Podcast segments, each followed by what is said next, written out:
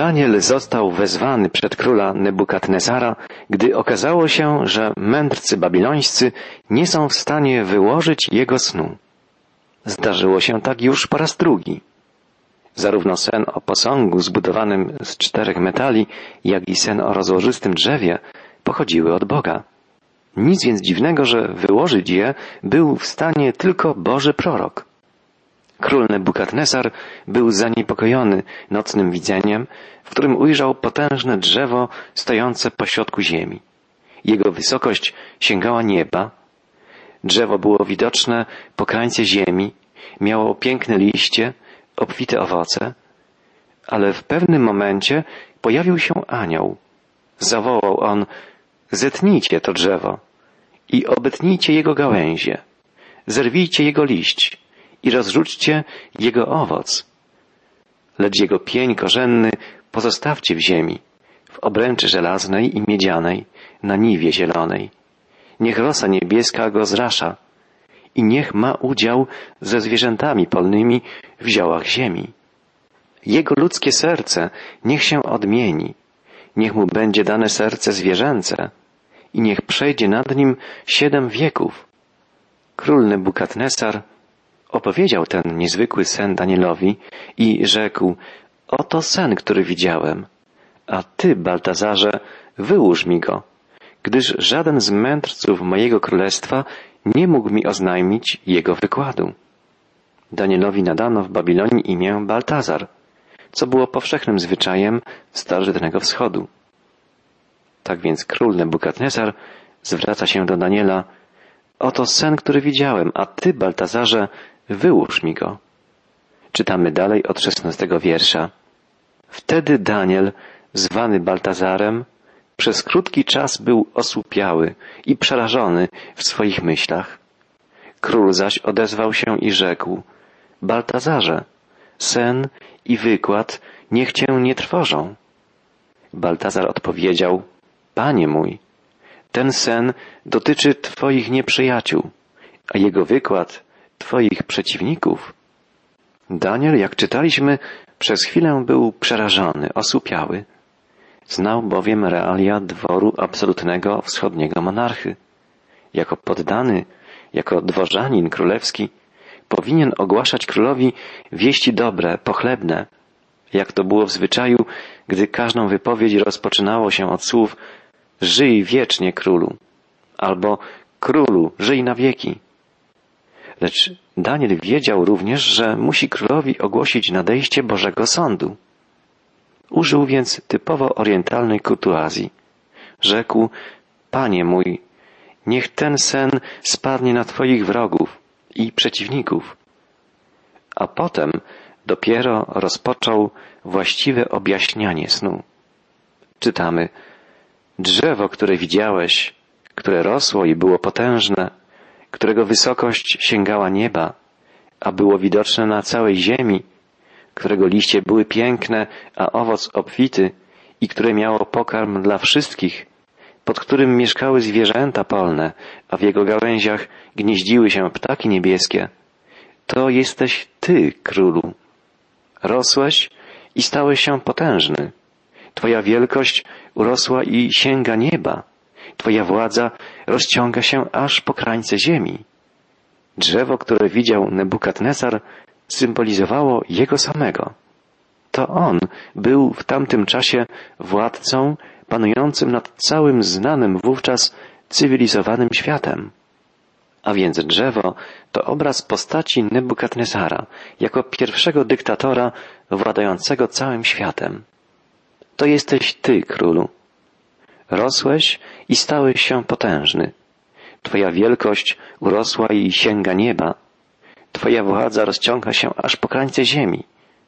A to, że widziałeś anioła, świętego, wstępującego z nieba i mówiącego zetnijcie to drzewo i zniszczcie je, lecz jego pień korzenny pozostawcie w ziemi, w obręczy żelaznej i miedzianej, na niwie zielonej, aby rosa niebieska go zraszała i by miał udział ze zwierzętami polnymi, aż przejdzie nad nim siedem wieków. Taki jest wykład królu. I takie jest rozstrzygnięcie Najwyższego o Królu moim Panu. Wypędzą Cię spośród ludzi, mieszkać będziesz ze zwierzętami polnymi i jak bydło trawą karmić się będą. Będzie Cię zraszać rosa niebieska. Siedem wieków przejdzie nad Tobą, aż poznasz, że Najwyższy ma władzę nad królestwem ludzkim i że daje je temu, komu chce. A to, że polecono pozostawić pień korzenny drzewa, znaczy królestwo Twoje będzie Ci zachowane, gdy poznasz, że władza należy do niebios. Daniel wyjaśnił, że ścięcie drzewa i obcięcie jego gałęzi to obraz detronizacji króla i jego wygnania, banicji. Nie będzie ono jednak trwałe. Po pewnym okresie czasu władza królewska zostanie Nebukadnezarowi przywrócona. Symbolizuje to pozostawienie pnia i korzeni drzewa w ziemi. Daniel zapowiada, że Nebukadnezar stanie się w okresie banicji podobny do zwierzęcia. Prorok zapowiada, że stanie się to dosłownie na siedem czasów. Są różne objaśnienia, co oznacza to wyrażenie. Niektórzy bibliści wskazują, że chodzi o pory roku, a że w Babilonie liczono jako pory roku tylko lato i zimę, chodziłoby więc tutaj o okres trzech i pół roku. W jednym z napisów odkrytych przez archeologów natrafiono na takie słowa odnoszące się do Nebukadnesara. Przez cztery lata nie cieszyłem się posiadłością mego królestwa. W moich włościach nie wzniosłem żadnego ważnego budynku. Nie wzniosłem też budowli w Babilonie dla siebie i dla czci mego imienia. Nie śpiewałem pieśni chwały ku czci mego Boga Merodeka, ani nie dawałem ofiar na jego ołtarz, ani nie czyściłem kanału. Możliwe, że te słowa w sposób zakamuflowany odnoszą się do okresu czasu, w którym Nebukadnezar cierpiał na chorobę psychiczną i był odsunięty od tronu. Starożytni królowie nigdy nie przyznawali się do słabości, a w tej wypowiedzi Nebukadnesar wyznaje, że przez kilka lat nie dokonywał żadnych prac, nie wznosił żadnych budowli, ani nie wykonywał żadnych obrzędów, co jest czymś niezwykłym, gdyż był on wielkim, wybitnym budowniczym i był też bardzo religijny. Większość komentatorów biblijnych uważa, że okres, w którym Nebukadnezar był odsunięty od władzy z powodu ciężkiej choroby, wynosił siedem lat. Określenie czas jest w Biblii, a szczególnie w terminologii eschatologicznej, terminem oznaczającym jeden rok. W siódmym rozdziale Księgi Daniela, gdy jest mowa o okresie działalności Antychrysta, czytamy o ludziach żyjących w tamtym okresie, iż będą wydani w Jego moc aż do czasu i dwóch czasów i pół czasu. Innymi słowy, na trzy i pół roku.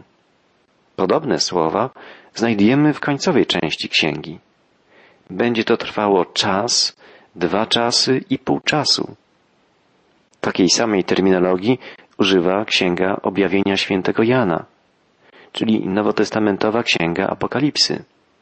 I dano niewieście dwa skrzydła wielkiego orła, aby poleciała na pustynię, na miejsce swoje, gdzie ją żywią przez czas i czasy i pół czasu, z dala od węża. A potem czytamy o tym samym wydarzeniu i uciekła niewiasta na pustynię, gdzie ma miejsce przygotowane przez Boga, aby tam żywiono ją przez tysiąc dwieście sześćdziesiąt dni czyli przez trzy i pół roku.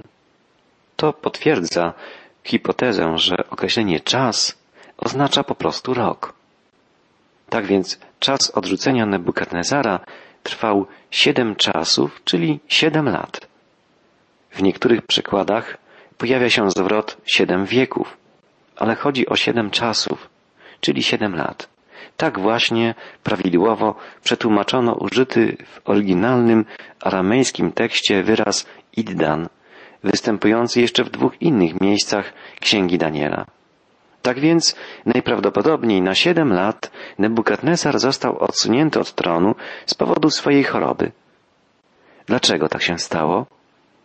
Przyczyną była jego pycha.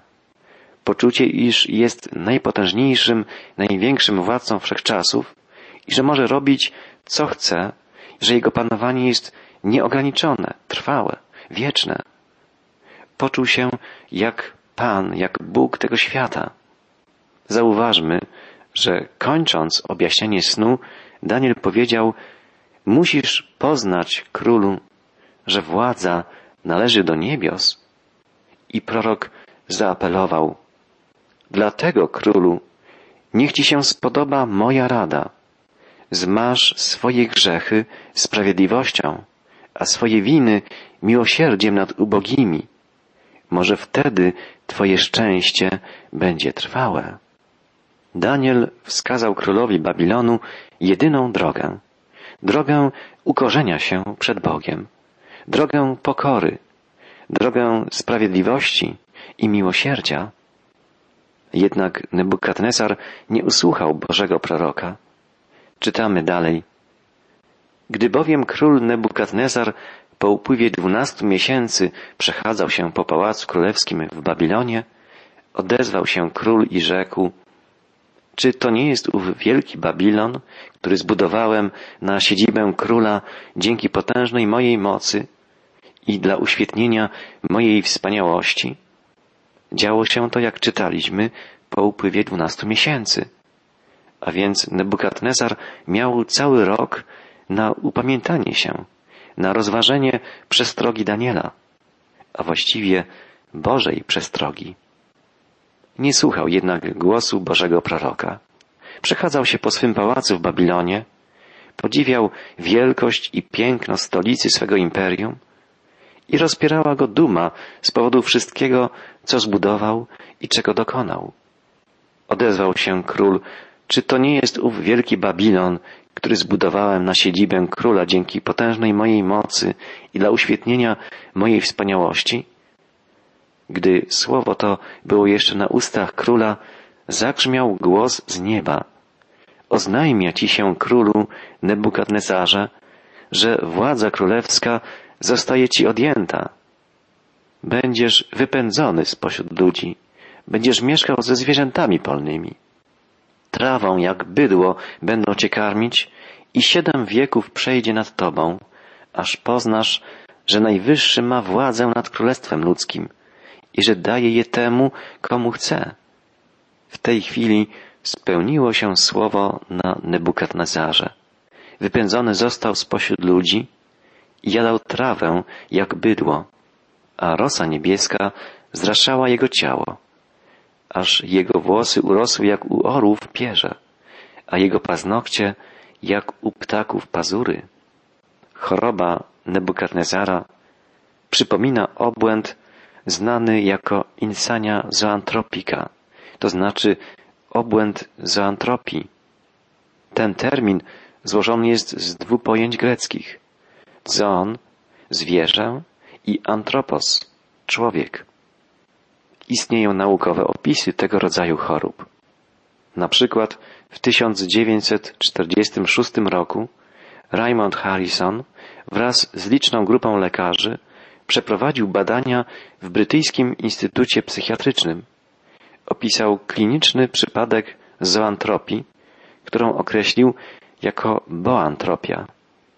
To pojęcie złożone jest z terminu bous, wół i antropos, człowiek. Pacjent, który upodobnił się do byka, chorował przez okres pięciu lat. Niektórzy naukowcy ten rodzaj zwierzęcego obłędu nazywają lykantropią, od greckich słów lykos, wilk i antropos, człowiek. Znane są świadectwa o tego rodzaju chorobie zarówno współczesne, jak i z okresu starożytnego. W przewodniku biblijnym Ungera przytoczona jest wypowiedź Berosusa, kapłana i historyka babilońskiego, żyjącego w III wieku przed Chrystusem, o chorobie króla Nebukadnezara. Zanotował on, iż król nieoczekiwanie został złożony chorobą.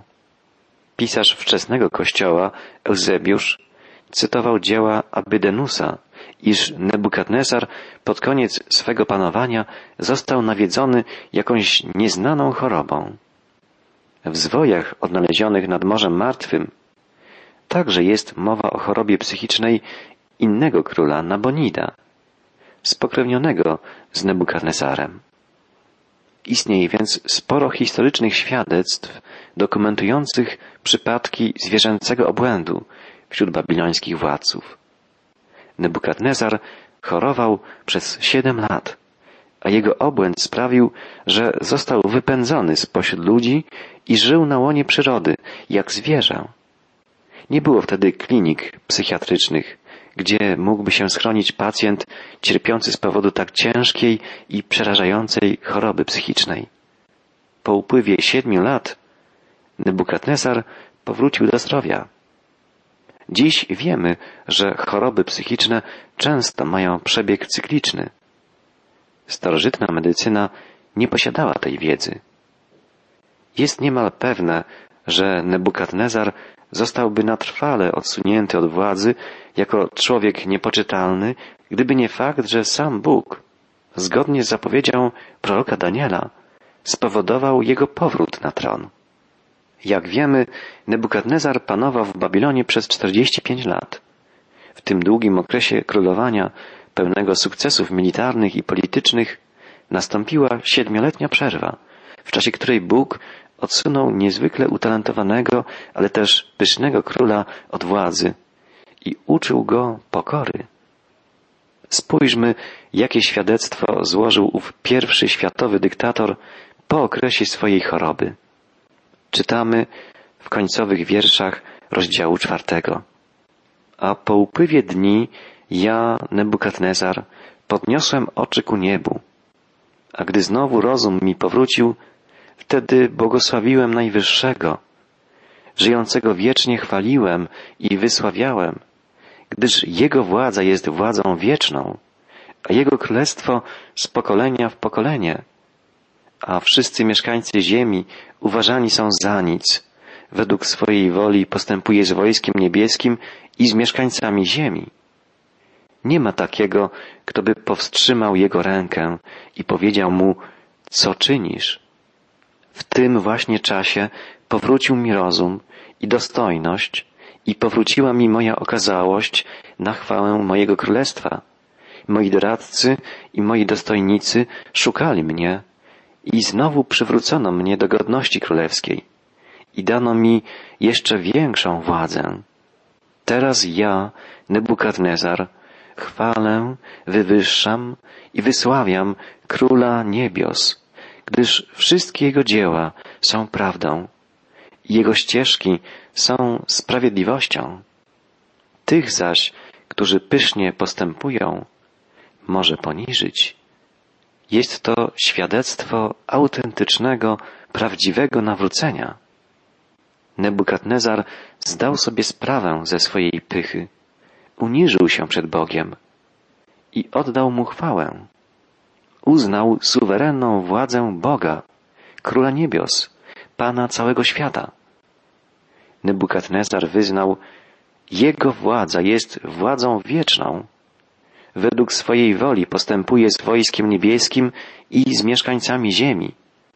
Uświadomienie sobie swej małości, grzeszności, uznanie panowania Boga, posłuszeństwo względem Niego, podporządkowanie się Jego woli, to istota nawrócenia. To podstawa, szczere odwrócenie się od swego ja i pokorne zwrócenie się ku Bogu. Bóg pysznym się sprzeciwia, a pokornym łaskę daje. Tej prawdy doświadczyło wielu przywódców światowych na przestrzeni historii. W czasach nowożytnych najwięksi dyktatorzy, tacy jak Napoleon i Hitler, usiłujący podporządkować sobie cały świat, przegrali z Kretesem. Napoleon stał się wygnańcem. Hitler popełnił samobójstwo. Nie popełnimy chyba błędu, gdy stwierdzimy, że Hitler był szaleńcem. Uważał się za nadczłowieka, a pełen był kompleksów. Szamotał się pomiędzy nienawiścią, nacjonalizmem, antysemityzmem i groteską, śmiesznością obłędem. Napoleon cierpiał na epilepsję, podobnie jak dużo wcześniej Juliusz Cezar, jeden z najpotężniejszych władców rzymskiego imperium. Różne rodzaje chorób, w tym chorób psychicznych, nie oszczędzały królewskich linii w Anglii, we Francji, w Hiszpanii. Występowały także wśród rosyjskich carów.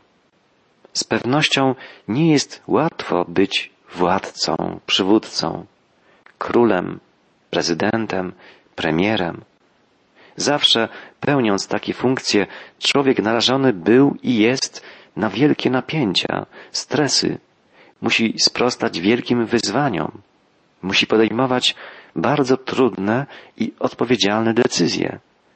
Najgorzej jest, gdy człowiek sprawujący wysoką, przywódczą funkcję wzbije się w pychę i uważa, że wszystko wie najlepiej i że wszyscy powinni mu być posłuszni, powinni być wobec niego ulegli, a on, niczym Pan i Bóg, ma prawo postępować według swoich norm, ma prawo realizować swoją własną wolę.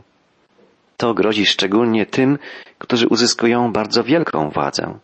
Stają się pyszni, aroganccy, jak widzimy to na przykładach wyjętych z historii, z historii nowożytnej, w postaciach Napoleona, Hitlera, Stalina, czy w okresie starożytnym, na przykładach faraonów, Cezarów, czy tak potężnych królów jak Antioch Epifanes, czy Nebukadnezar. Historia tego ostatniego uczy nas, iż każdemu władcy potrzebna jest pokora, świadomość swoich ograniczeń, swej przemijalności, tymczasowości.